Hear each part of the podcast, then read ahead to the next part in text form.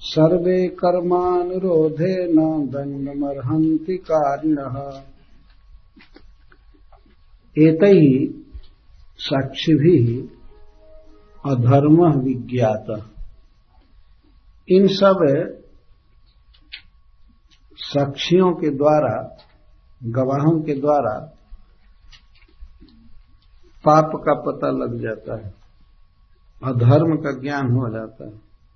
और तब दंड की विधि निश्चित की जाती है।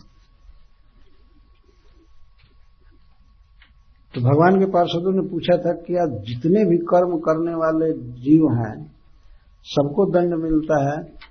तो ये कहते हैं हाँ सबको दंड मिलता है, लेकिन कर्मानुरोध है ना। सर्वे कर्मानुरोध है ना, दंड मरहंती कारण सर्वे कारिण, कर्म करने वाले जितने लोग हैं वे सब दंडम अर्हंती, दंड के पात्र होते हैं, कर्मानुरोध से। इससे तो सिद्ध होता है कि नरक में सबको जाना पड़ेगा, भले एक दिन के लिए जाए, चाहे एक मिनट के लिए जाए, सबको जाना पड़ेगा। सर्वे कारिण कारिण का अर्थ कर्म करने वाले, सभी कर्म करने वाले दंड के पात्र हैं अपने अपने कर्मों के अनुसार। तो भगवान के पार्षद कहे कि कर्म करने वाले निश्चित नरक में जाते ही हैं, दंड पाते ही हैं। हाँ क्योंकि सबसे कुछ न कुछ गलत काम होते ही हैं। संभवंती भद्राणी विपरीतानि चानघा। कारिणाम गुण संगोष्ठी देहवा न य कर्मकृत कहते हैं कि हे अनघा, हे पाप रहित पुरुषों, कर्म करने वालों से भद्राणी संभवंती, विपरीतानी च संभवंती। भद्र कर्म भी होते रहते हैं। ऐसा कोई भी व्यक्ति नहीं है जिसने केवल पाप ही पाप किया हो। अच्छे कर्म भी होते हैं, उसको भद्र कहते हैं। भद्र का अर्थ है शुभ आचरण पुण्य, धर्म। धर्म भी होते रहते हैं।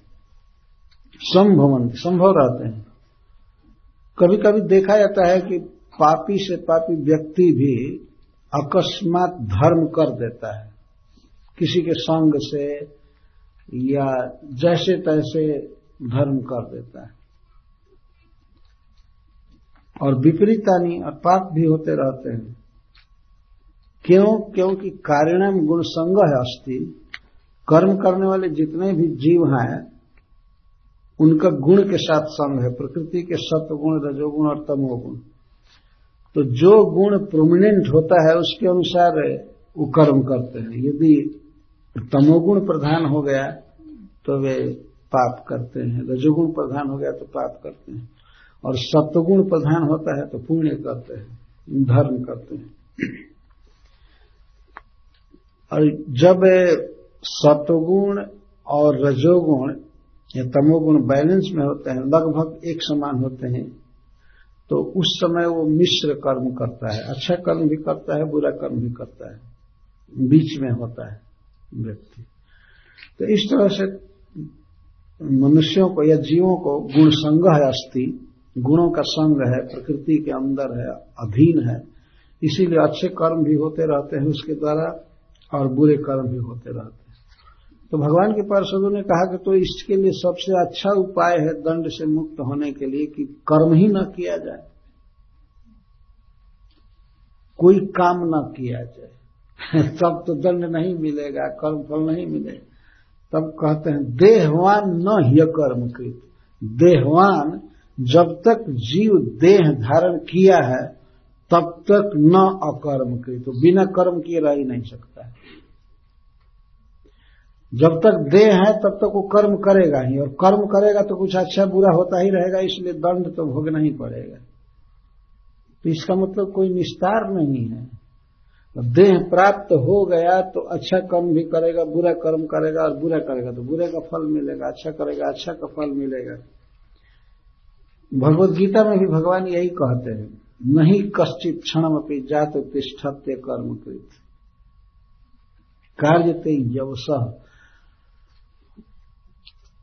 कभी भी देहधारी बिना कर्म किए नहीं रह सकता है, और कर्म का फल बनता है, बंधन होता है। कोई व्यक्ति सोचे कि कर्म का बंधन होता है, इसलिए मैं कुछ नहीं करूँगा, लेकिन वो तो कर्म होता ही रहता है।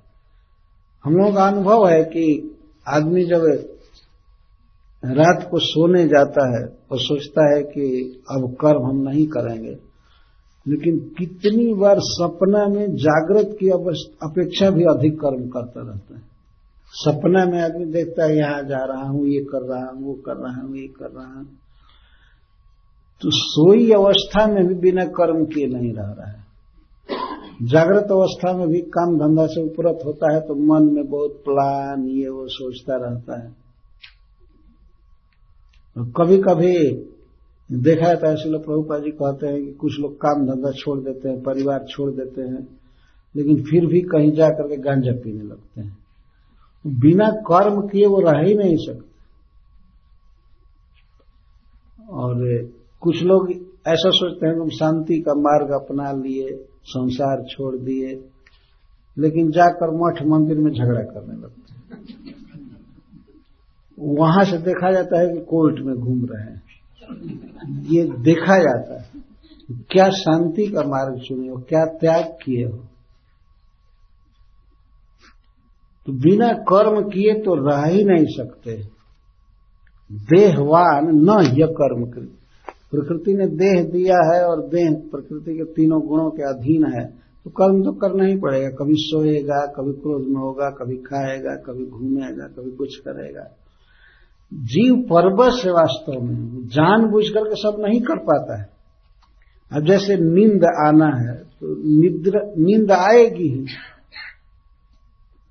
कभी कभी आदमी चाहता है कि न नींद आवे, लेकिन नींद आ ही जाती है। व्यक्ति संकल्प करता है, क्रोध नहीं करेंगे, लेकिन क्रोध समय पर आएगा कुछ करना पड़ता है। और इसे आदमी सोया रह भी नहीं सकता है। शरीर को कम से कम धोना नहलाना, और ऑफ़िस नहीं जाना है तो कुत्ता लेकर के घूमने लगता है। बिना कर्म किए तो रह नहीं सकते। और कर्म करेगा तो अच्छा बुरा दोनों कर्म होगा। इसीलिए शुभ अशुभ फल तो उसे भोगना पड़ता है।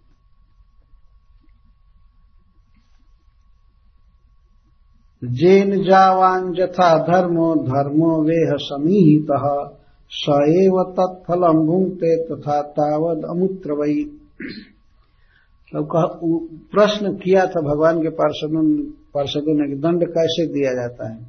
तो उसका उत्तर दे रहे हैं। जेन जावन जथा अधर्म धर्म वा यह समीहिता। जिस व्यक्ति के द्वारा जितना अधर्म होता है, या धर्म होता है उसके अनुसार तत्फलम भूंगते उसके अनुसार वो फल भोगता है। उतनी ही मात्रा में अधर्म के अनुसार या अधर्म के अनुसार अमूत्र वही। अमूत्र का अर्थ है, यह शरीर छोड़ने के बाद दूसरे शरीर में सब फल भोगता है। इस शरीर में कर्मों का फल बहुत कम मिलता है।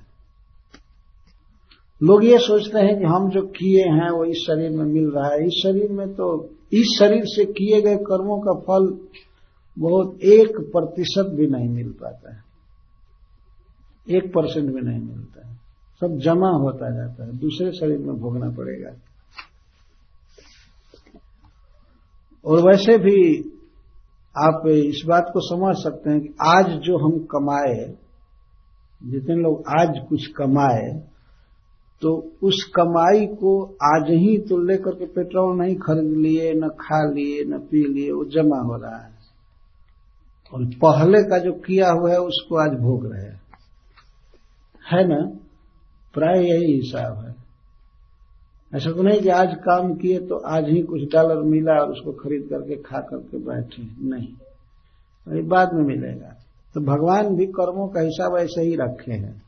बड़ा सिस्टमेटिक रखे हैं। लज्जड़ नहीं किए हैं कि आज ही करो, आज ही ले लो, ये करो ये करो। भगवान भी परेशान हो जाएँगे। बहुत हिसाब से रखे हैं सजाकर इसीलिए देखा जाता है कि किसी किसी धार्मिक मनुष्य में भी दुख आ जाता है, देखा गया है। बेचारा कोई पाप नहीं किया, गलती नहीं किया है, लेकिन भीषण विपत्ति आ जाती है। या किसी महापापी के जीवन में भी देखा जाता है कि बहुत अच्छा दिन उसका आ जाता है, उसे सफलता मिलती है, पैसा मिलता है सब। इस समय की कमाई नहीं है, वह पूर्व की कमाई है। इसीलिए जमराज के दूत कहते तावत अमूत्र वही। अमूत्र का अर्थ है, परलोक में दूसरे शरीर में जीव को मिलता है, जो अधर्म किया है, चाहे धर्म किया है। अधर्म किया है तो नरक आदि मिलता है अधम जोनिया मिलती हैं, भोगों का अभाव मिलता है, शरीर में बहुत रोग मिलता है। और धर्म किया है तो उच्चतर लोक मिलता है, बहुत सुंदर शरीर मिलता है, धन धान्य की उसे प्रचुरता रहती है। विश्वास करना चाहिए ईश्वर की व्यवस्था पर। और बुरे कर्मों पर विश्वास नहीं करना चाहिए कि हम बुरा कर्म कर रहे हैं तो हमसे सुखी हो जाएँगे। कभी नहीं हो सकते। जैसी करनी वैसा फल आज नहीं तो निश्चय कल ईश्वर के नज़र से बच नहीं सकते। इसीलिए धर्म ही करना चाहिए, पुण्य करना चाहिए, भगवान की भक्ति करनी चाहिए, भले कष्ट हो। आज कष्ट होगा लेकिन आगे ब्राइट फ्यूचर रहेगा। भगवान की कृपा रहेगी, सब कुछ ठीक रहेगा। जमराज के दूत गण कह रहे हैं कि जे न जावन जथा अधर्म अधर्म हुआ सुनी तो जिस व्यक्ति के द्वारा जितना अधर्म हुआ है या धर्म हुआ है, इस शरीर को छोड़ने के बाद वह व्यक्ति उतना ही अधर्म या धर्म का फल प्राप्त करता है परलोक में।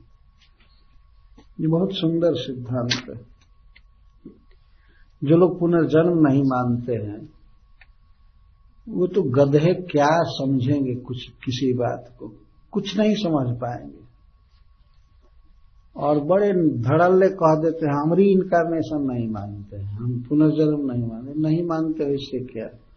एक दिन खुद ही पुनर्जन्म में जाओगे, गधा बन करके काम करोगे। मानने नहीं मानने से क्या होता है? शरीर तो छूटेगा ही, है ना? तो क्या यह मान लिया जाए कि आत्मा शरीर के छूटते ही खत्म हो जाता है? भगवान गीता में कहते हैं, न हन्य ते हन्य माने शरीर। शरीर के नष्ट होने के बाद भी आत्मा नष्ट नहीं होता है। क्या करता है? तो भगवान कहते हैं कि वह दूसरे शरीर में जाता है। एक श्लोक में वे कहते हैं ध्रुवम जन्म मृत से उसके पहले कैसे हैं? जातस्य ही ध्रुवो मृत्यु, ध्रुवम जन्म मृत से जो शरीर छोड़ चुका है, उसको दूसरा शरीर लेना निश्चित है, और जो शरीर ले चुका है, शरीर छोड़ना निश्चित है। ये अपरिहार्य विषय है। इसमें किसी का कोई दखल नहीं है, कोई रोक नहीं सकता है, कुछ नहीं कर सकता है, भगवान बोल रहे हैं। लगता है कि जैसे भगवान भी ये नियम नहीं बदल सकते ऐसा बोल रहे हैं। ये होना ही है। शरीर छूटा तो शरीर दूसरा मिलेगा। और शरीर मिला हुआ है तो शरीर छूटेगा। यह निश्चित। और उसी दिन तय हो जाता है, जिस दिन शरीर मिलता है, कब छूटेगा। जैसे हम लोग रेलवे आदि का रिजर्वेशन लेते हैं तो उसी दिन निश्चित किया जाता है कि कब छोड़ोगे गाड़ी को। ट्रेन से कहाँ उतरना है। आप ऐसा नहीं कह सकते, वो टिकट बुकिंग करने वाले से वो पूछे कि कहाँ, डेस्टिनेशन क्या है तो आप कह दे, जहाँ की इच्छा करे दे दो टिकट। या ये कह दीजिए हमको उतरना नहीं है गाड़ी से,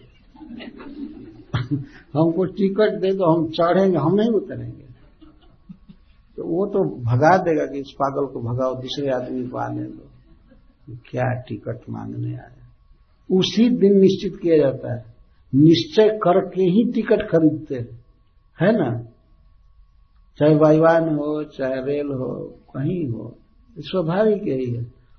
तो ये जो शरीर ब्रह्मा जी देते हैं, उसी दिन लिख देते हैं, ललाट में, हाथ में, पैर के तलवे में, कि इस दिन, इस स्थान पर इतने लोगों के बीच में ये शरीर छूट जाए। लिखा रहता है। और वो फेल नहीं कर सकता ऐसा कि कोई सीज़न खराब हो गया, रेनी सीज़न हो गया, या कुछ हो गया तो देर कर दिया जाएगा, डिटेन कर दिया जाएगा। नहीं। वो छूट ही जाएगा शरीर। और इसी तरह शरीर का मिलना भी निश्चित। तो शरीर छूटने से पहले ही शरीर मिल जाता है। तो ये सब ध्रुव है। मिलेगा, पाप का फल मिलेगा, इसीलिए पाप नहीं करना चाहिए। बहुत भीषण दुर्गति होती है। बच जाना चाहिए, मनुष्य को संतोष करना चाहिए। और पाप में जैसे जुआ खेलना, पर स्त्री गमन करना, किसी जीव की हत्या करना, मांस खाना, ये सब बहुत बड़े बड़े पाप हैं। इससे बहुत दुर्गति होती है। धर्म करना चाहिए। धर्म सबसे बड़ा धर्म है दूसरे का उपकार करना। ये शास्त्र बताता है। वचन से, शरीर से, धन से, वाणी से, जहाँ तक हो सके दूसरे का उपकार करना चाहिए। इस संसार में बहुत दुख है। इसीलिए प्रत्येक समझदार मनुष्य का कर्तव्य है, खासकर भक्तों का, कि दूसरों को सुख दे सुख दे। कृष्ण भावना के दान द्वारा सुख दे, ये वस्तु दे, दवाई दे, जैसे तैसे सुख देना ही चाहिए, देना ही चाहिए। और भगवान ने जिनको सुविधा दिया है, उनको तो अपनी सुविधाओं का प्रयोग दूसरे के हित में करना ही चाहिए। तो ऐसा व्यक्ति भगवान की दृष्टि में बहुत प्रशंसा का पात्र होता है। भगवान अप्रिशिएट करते हैं। और भगवान जिसकी प्रशंसा करे उसको क्या अभाव हो सकता है? भगवान जिस पर प्रसन्न हो जाए उसको क्या कमी होगी?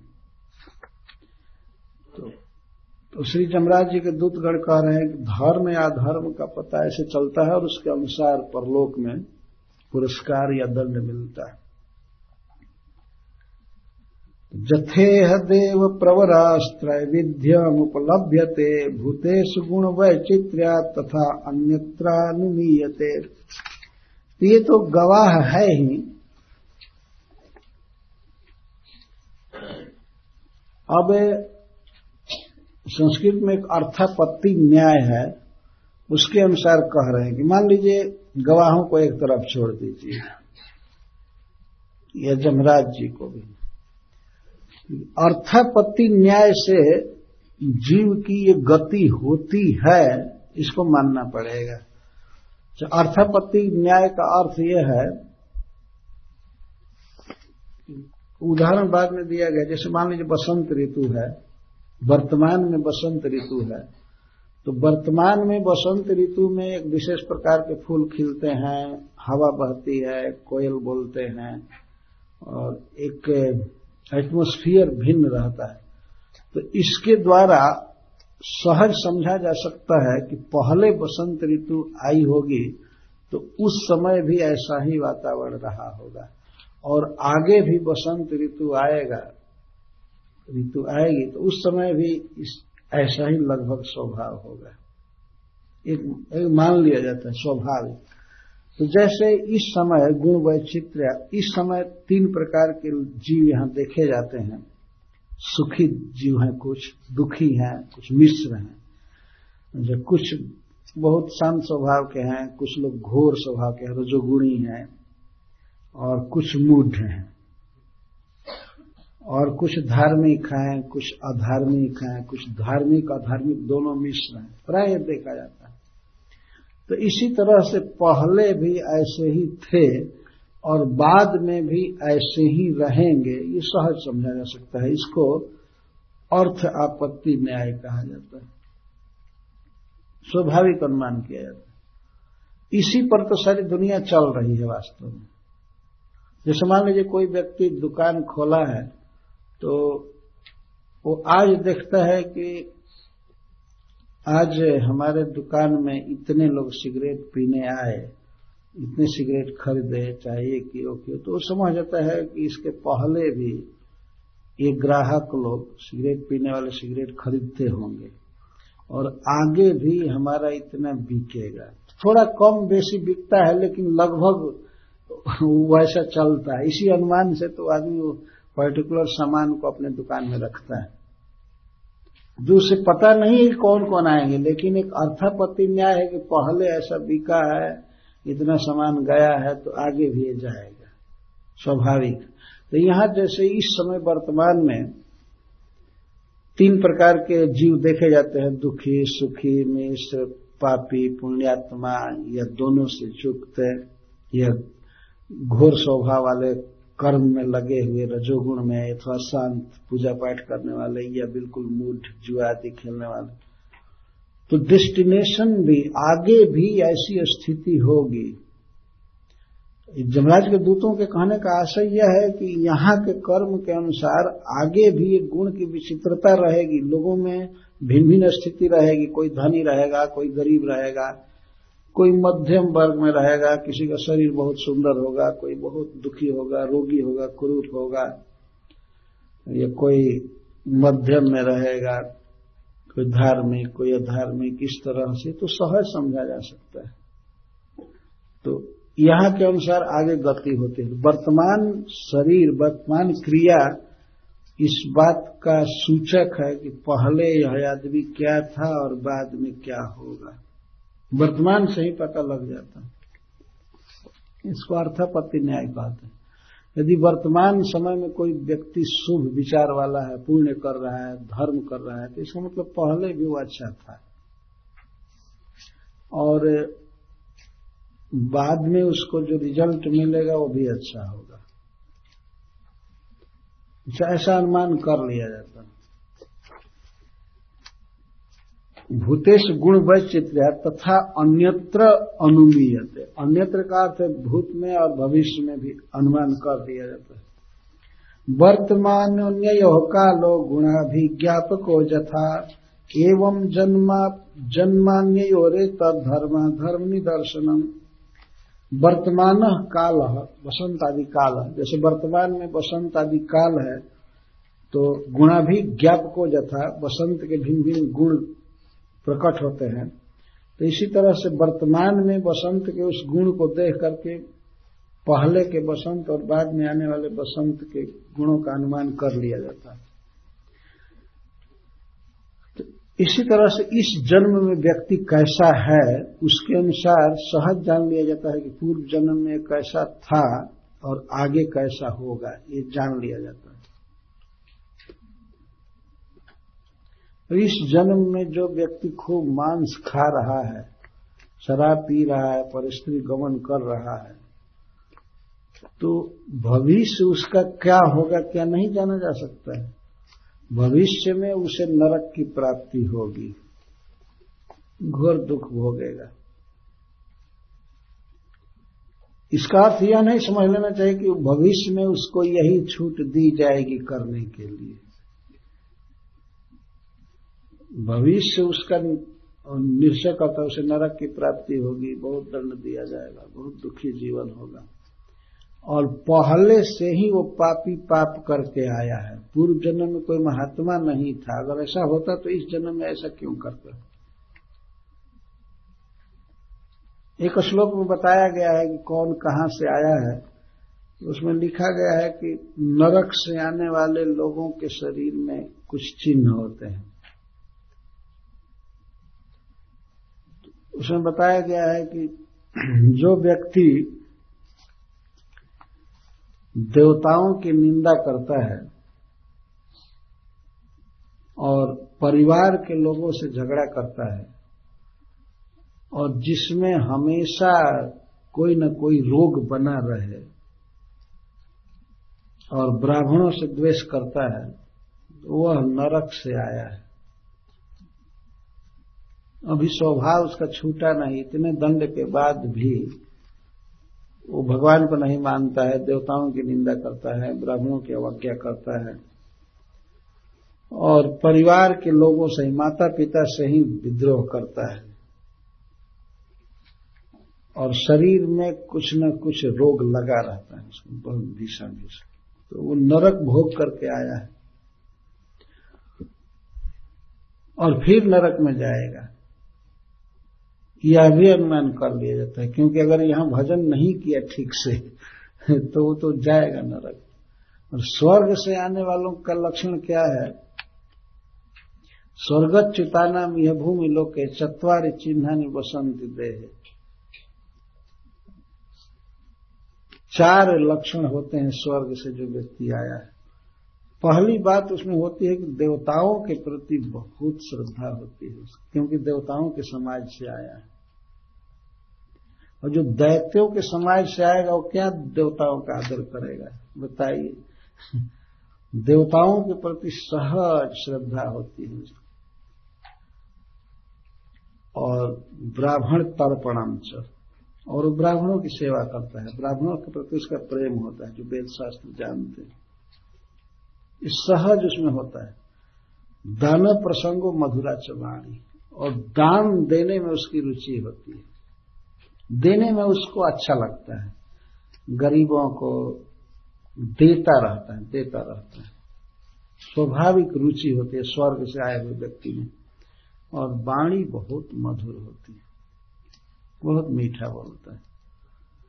और नरक से आए हुए की का वर्णन किया गया, उसकी वाणी बहुत कठोर होती है। बोलना सीखा नहीं। जमराज के दूतों का भाषण सुन करके आया है तो क्या बोलेगा?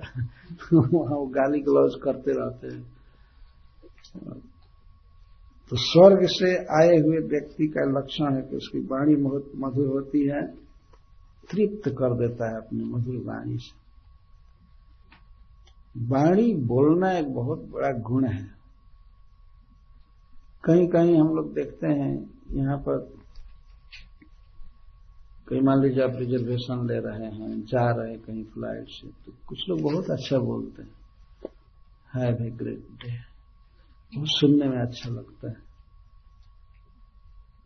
यह एक अच्छा गुण है कि अच्छा बोलना। तो आपकी यात्रा मंगलमय हो। आप सुख से रहिए, चिरंजीवी रहिए। ये सब मधुर वाणी। जीव तो ऐसे ही दुखी है, ऊपर से अगर कठोर वचन बोल दिया जाए तो और मरमाहत हो जाता है।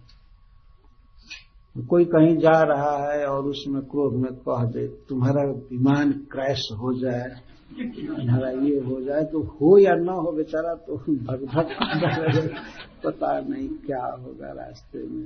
ये सब बोल दिया, ये बोल दिया। तो प्राय बोलते हैं सेफ़ जर्नी। मधुर वाणी बोलना चाहिए। और वाणी में भी सबसे सुंदर वाणी, परोपकार करने वाली वाणी है कि भगवान के गुणों को बोला जाए, भगवान के नाम को बोला जाए, सुन, सुने लोग और धन्य हो। मंगलमय वाणी। मंगल भवन अमंगल हारी उमा सहित जय जपत पुरारी। हरे कृष्णा हरे कृष्णा कृष्णा कृष्णा, हरे हरे। हरे राम हरे राम तो जैसे इस समय त्रैविध्य तीनों प्रकार के लोग हैं, दुखी, सुखी मिश्र ऐसे ही परलोक में भी होंगे। ये सहज समझा जा सकता है। धर्म अधर्म निदर्शनम। धर्म और अधर्म को सूचित करने वाला वर्तमान वर्तमान शरीर बता देता है कि पहले व्यक्ति कितना धर्म किया है धर्म किया और आगे कैसी स्थिति में रहेगा। अच्छा ये तो गवाहों की बात है और अर्थापत्ति न्याय के अनुसार ये सब छोड़ दिया जाए। गवाह भी मान लीजिए गवाही न करे और अर्थापत्ति भी कभी कभी ठीक काम नहीं करता है। लेकिन श्री जमराज जी अकेले ही समर्थ हैं सब देखने में। तो जमराज जी के दूत कह रहे मन शैव पुरे देव पूर्व रूपम विपश्यति। अनुमीमांसते पूर्वम मनसा भगवान अजह भगवान अजह अजन्मा श्री जमराज जी या ब्रह्मा जी के समान सर्वज्ञ श्री जमराज जी पूरे एवं मनसा एवं पूर्व रूपम विपस्थित अपने घर में रह करके ही संयमनीपुरी में रह करके ही, मन से ही समस्त प्राणियों के पूर्व रूपम पूर्व रूप को देखते हैं। पूर्व रूप मतलब मरने से पहले जो रूप है, उसका कर्म है, सब कुछ जमराजी देखते रहते हैं। तो उसको देख करके उसके कर्मों के आधार पर अपूर्वम मीमांसते हैं। अब अपूर्वम का अर्थ बाद में जो गति होगी उस पर विचार करते हैं, इसको ये शरीर देना है, ये भोग देना है, इस देश में जन्म देना है, इस काल में जन्म देना है। ऐसा शरीर होना चाहिए होना चाहिए। पहले तो प्रकार निर्धारण करते हैं कि इसको मनुष्य बनाना है, लेकिन मनुष्यों में भी कहा जन्म इसको दू, ये जमराज जी सब विचार करते हैं। जमराज जी फाइनल फाइनलाइज करते हैं, इसको कहाँ इटली में जन्म देना है या इंडिया में जन्म देना है। और शरीर इसका क्या बनाना है, इसमें कितना रोग भरना है, उसके कर्म के अनुसार कैसा शरीर देना है। और शरीर देने के बाद फिर जब तक शरीर रहेगा तो इसको भोग क्या क्या देना है। खाना, पीना, पहनना, मकान, ये सब जमराज निश्चित कर लेते हैं।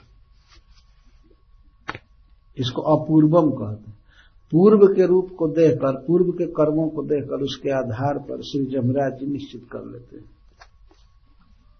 कि आगे क्या करना है? एक प्रश्न उठता है कि जमराज जी का काम तो सीमित है, सभी प्राणियों की सब व्यवस्था को कैसे देखते हैं? वो तो देखते हैं, वो एक बहुत बड़े शक्तिशाली व्यक्ति हैं तो ब्रह्मा जी के साथ उनका कोऑपरेशन है? वास्तव में सब काम ब्रह्मा जी करते हैं, लेकिन इसमें बहुत मदद करते हैं जमराज जी। खास करके अपूर्वम मीमांसते, पूर्व कर्म के अनुसार ब्रह्मा, जमराज जी, क्या दंड देना है इस पर ज़्यादा विचार करते हैं। और क्या भोग देना है नरक भोगने के बाद क्या शरीर देना है, खान पान सब कुछ हो तो ब्रह्मा जी करते हैं। लेकिन एक बार पापियों के लिए तो अपूर्व रूप फ्यूचर में क्या होगा उसकी गति, इस पर वही विचार करते हैं। ब्रह्मा जी इस विषय में उतना चिंता नहीं करते वो डाल दिए हैं भारत जमराज जी पर कि आप देखा कीजिए। किसी व्यक्ति को कोई काम सौंपना चाहिए तो ज़्यादा खिंचखाच नहीं करना चाहिए, कैसे कर रहा है, क्या कर रहा है। तो काम दे दिया तो दे दो, विश्वास कर करके ये नहीं कि पीछे लगे रहना चाहिए, क्या कर रहा है, ये कर रहा है, वो कर रहा है। तो ठीक से काम नहीं कर पाता है। ब्रह्मा जी जो काम बांटे हैं अपने पुत्रों को, जैसे मरीची आदि को तो उसी तरह से उन्होंने जमराज जी को भी पद दिया है, सुप्रीम पद दे दिया बीच में वो किचकच नहीं करते हैं ब्रह्मा जी डिस्टर्ब नहीं करते हैं। यह स्वभाव बहुत गलत है। किसी व्यक्ति को कोई काम दे दिए तो योग्यता देख करके देना चाहिए। अब देख लिया कि ये व्यक्ति योग्य है, सब तरह से करेगा तो ऊपर से चढ़े नहीं रहना चाहिए ये से करो, ये करो ये करो ये करो। तो वो कुछ नहीं कर पाता है डिस्टर्ब हो जाता है। इसलिए यहाँ पर श्री जमराज जी को भगवान अजह जमराज के दूत कह रहे हैं। अजन्मा, ब्रह्मा जी के समान शक्तिशाली। अपने घर से ही सभी प्राणियों के पूर्व रूप को देखते रहते कर्म को देखते रहते मनसा एवं। कहीं पर दृष्टि लगाने की ज़रूरत नहीं है। वे सर्वज्ञ हैं। अपने घर में बैठे बैठे और मन से ही सब कुछ देखते रहते हैं। और उसके अनुसार फिर अगला शरीर, अगला भोग या दुख या सुख सब निर्णय करते हैं। इसलिए कोई भूल नहीं होगी। इनके कहने का आशय है कि हम लोग जो आए हैं और इस पापी को ले जाना चाहते हैं ये सब भगवान जमराज जी की व्यवस्था है। आप लोग समझने का प्रयास कीजिए। बहुत गलती कर रहे हैं आप लोग, इसको छुड़ा रहे हैं। और अजामिल बेचारा मृत्यु सज्जा पर तो दोनों पक्ष की बात सुन रहा धक धक कलेजा कर रहा था कि हाय रे बात कौन पार्टी जीते? अगर ये जमराज के दूत जीत गए, तब तो नरक में जाना ही पड़ेगा। सोचता था कि ये जीत जाए, चारों देवता जीत जाए। वो जानता नहीं था कि कौन है, कहाँ से आए। जमराज के दूतों ने पूछा भी तो ये लोग अपने विषय में कुछ बोले नहीं। महान पुरुषों का यही स्वभाव होता है, वो अपने बारे में नहीं बोलते। अपने विषय में बिल्कुल नहीं बोलते। इनका स्वभाव होता है। एक दिन एक भक्त ने पूछा कि महाराज, ये हरीश्वरी जी कौन है? जिनका मैं कोट करता रहता हूँ कभी कभी कथा में दसम स्कंद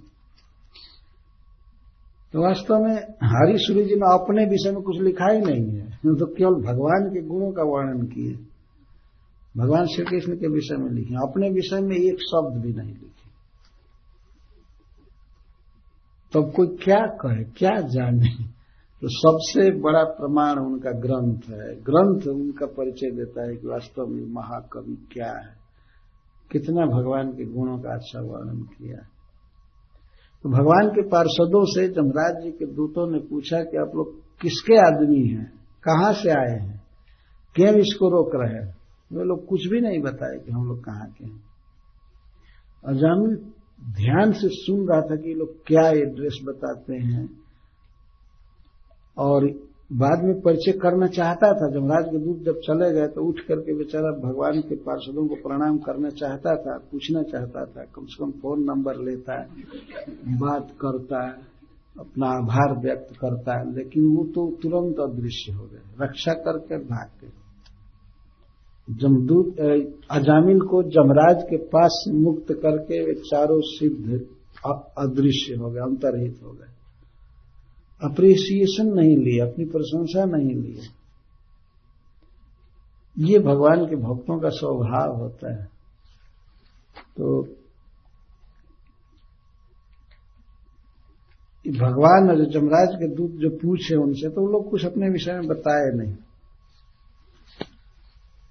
तो जमराज जी देखते रहते हैं सबके कर्मों को एक एक सेकंड के सब कुछ, और सब कुछ उन्हें याद रहता है। अनंत कोटि जीवों के कर्मों को याद रखते हैं और उसके अनुसार आगे का डेस्टिनेशन निश्चित करते हैं। मीमांसते, अनुमीमांसते। शिल प्रभुपा जी, अनुमीमांसते पर कह रहे हैं कि ब्रह्मा जी के साथ कोऑपरेट करते हैं जमराज जी। अनु का है पश्चात अनुगमन करना। दोनों मिल करके विचार करते हैं कि इसकी क्या गति, उसको कैसा शरीर दिया जाए, कहाँ दिया जाए। अथवा परमात्मा, भगवान अगर, भगवान जो सबके हृदय में रहते हैं, भगवान श्री कृष्ण उनके साथ कोऑपरेशन है इनका, जमराज जी का। ये सब मिल करके निश्चित करते हैं जीवों की गति का। ये सब कुछ सुव्यवस्थित है। ऐसा नहीं है कि अकस्मात शरीर मिल जाता है, अकस्मात जन्म मिल जाता है।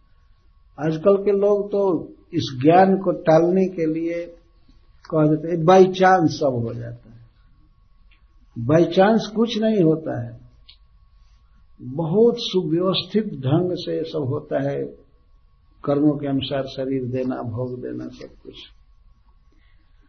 मनसैव पुरे देव पूर्व रूपम विपश्यति। अनुमीमांसते पूर्वम मनसा भगवान जह और जहाँ तक जीव की बात है, वो क्या गति प्राप्त करे उसके हाथ में कुछ भी नहीं है।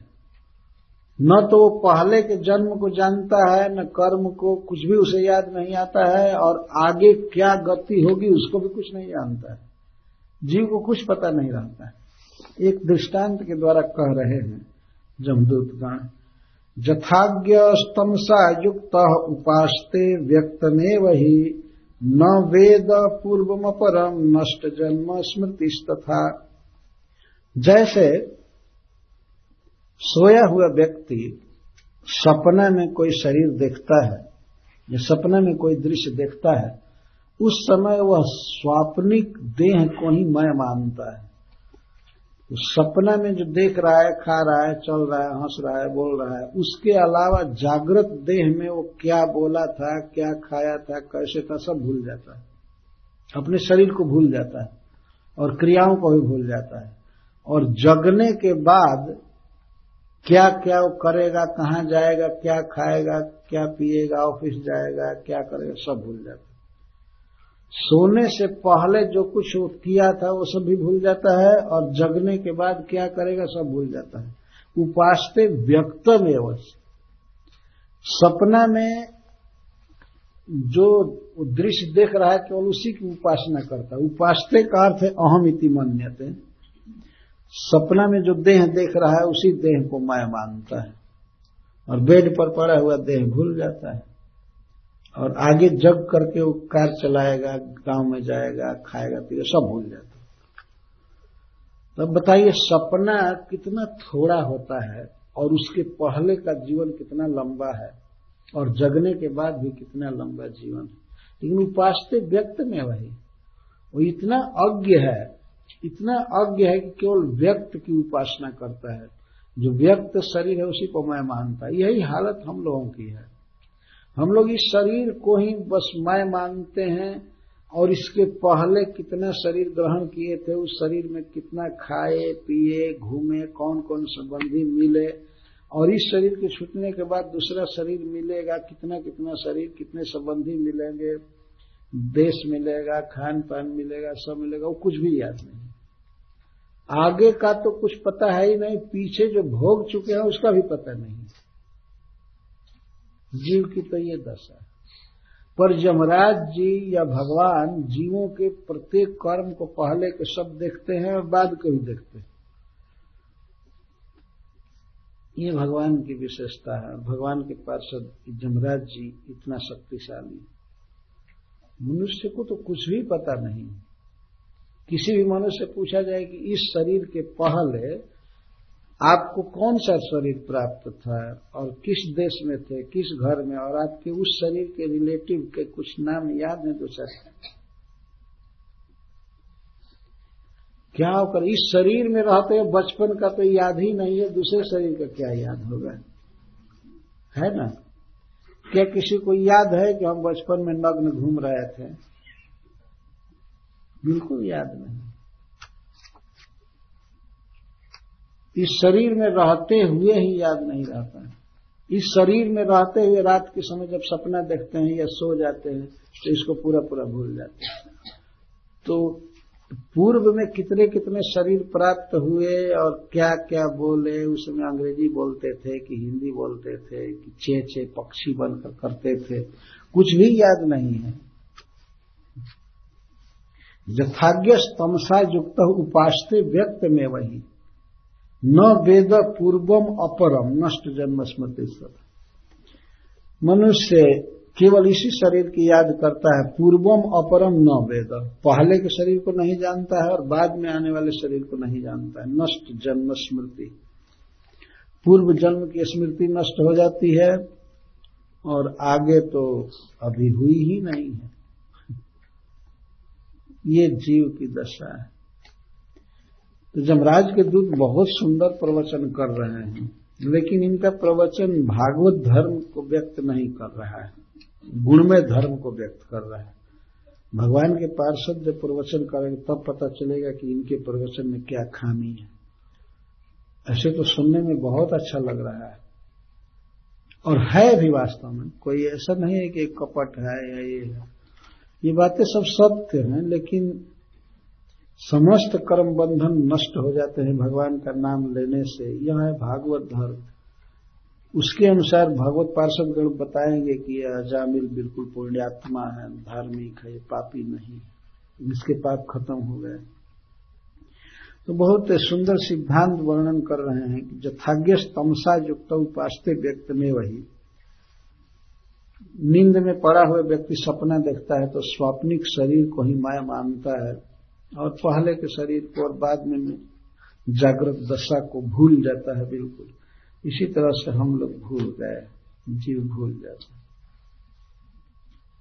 लेकिन यह जो शरीर है, यही जो स्थिति है, बिल्कुल तुच्छ है, क्षणिक मात्र है। इसके पहले बहुत लंबी ज़िंदगी थी और आगे भी बहुत लंबी ज़िंदगी रहेगी अनेक शरीरों में। यह तो कुछ भी नहीं है। और मनुष्य केवल इसी को सब कुछ मान लेता है।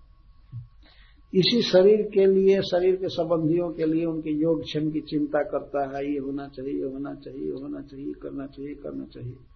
पहले का तो सब भूल ही गया, आगे जो होने वाला है उसकी भी कोई याद नहीं रहती।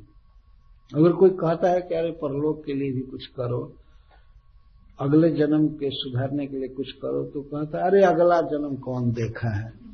यही सब कुछ। ये तो ऐसी बात है कि सपना में कोई व्यक्ति किसी को शिक्षा देने लगे अरे भैया तुम सपना देख रहे हो, जगने के बाद तुम्हें ऑफ़िस जाना है, ये करना है, वो करना है, जरा उसको सोचो तो वो कहे कि अरे कहाँ है ऑफ़िस है और क्या, कुछ नहीं। ये सपना ही सब कुछ ये सपना तो टूटेगा ही। सपना तो बहुत दिन रह नहीं सकता है। वो सपना टूटता है आँख खुलने पर और यह सपना टूटेगा, आँख बंद होने पर लास्ट में खत्म। सारा सपना खत्म हुआ। जागृत जीवन चालू हुआ। इस तरह से जीव की कमज़ोरी है कि वो व्यक्त की ही उपासना करता है। जो सामने है, बस उसी को सब कुछ मानता है। आगे कितना जीवन बाकी है उसको बिल्कुल विचार नहीं करता है। और पहले जो बीत चुका है उस पर भी विचार नहीं करता ये जीव की दशा है, लेकिन भगवान जमराज जी, या ब्रह्मा जी, या स्वयं भगवान, ये सब कुछ देखते हैं जीवों के कर्म, फल को और उसके अनुसार उसका डेस्टिनेशन भोग आदि निश्चित करते हैं। तो इस प्रकार जमदूतों का प्रवचन है। इसका शेष भाग फिर कल कहा जाएगा। हरे कृष्ण, जय श्री प्रभुपा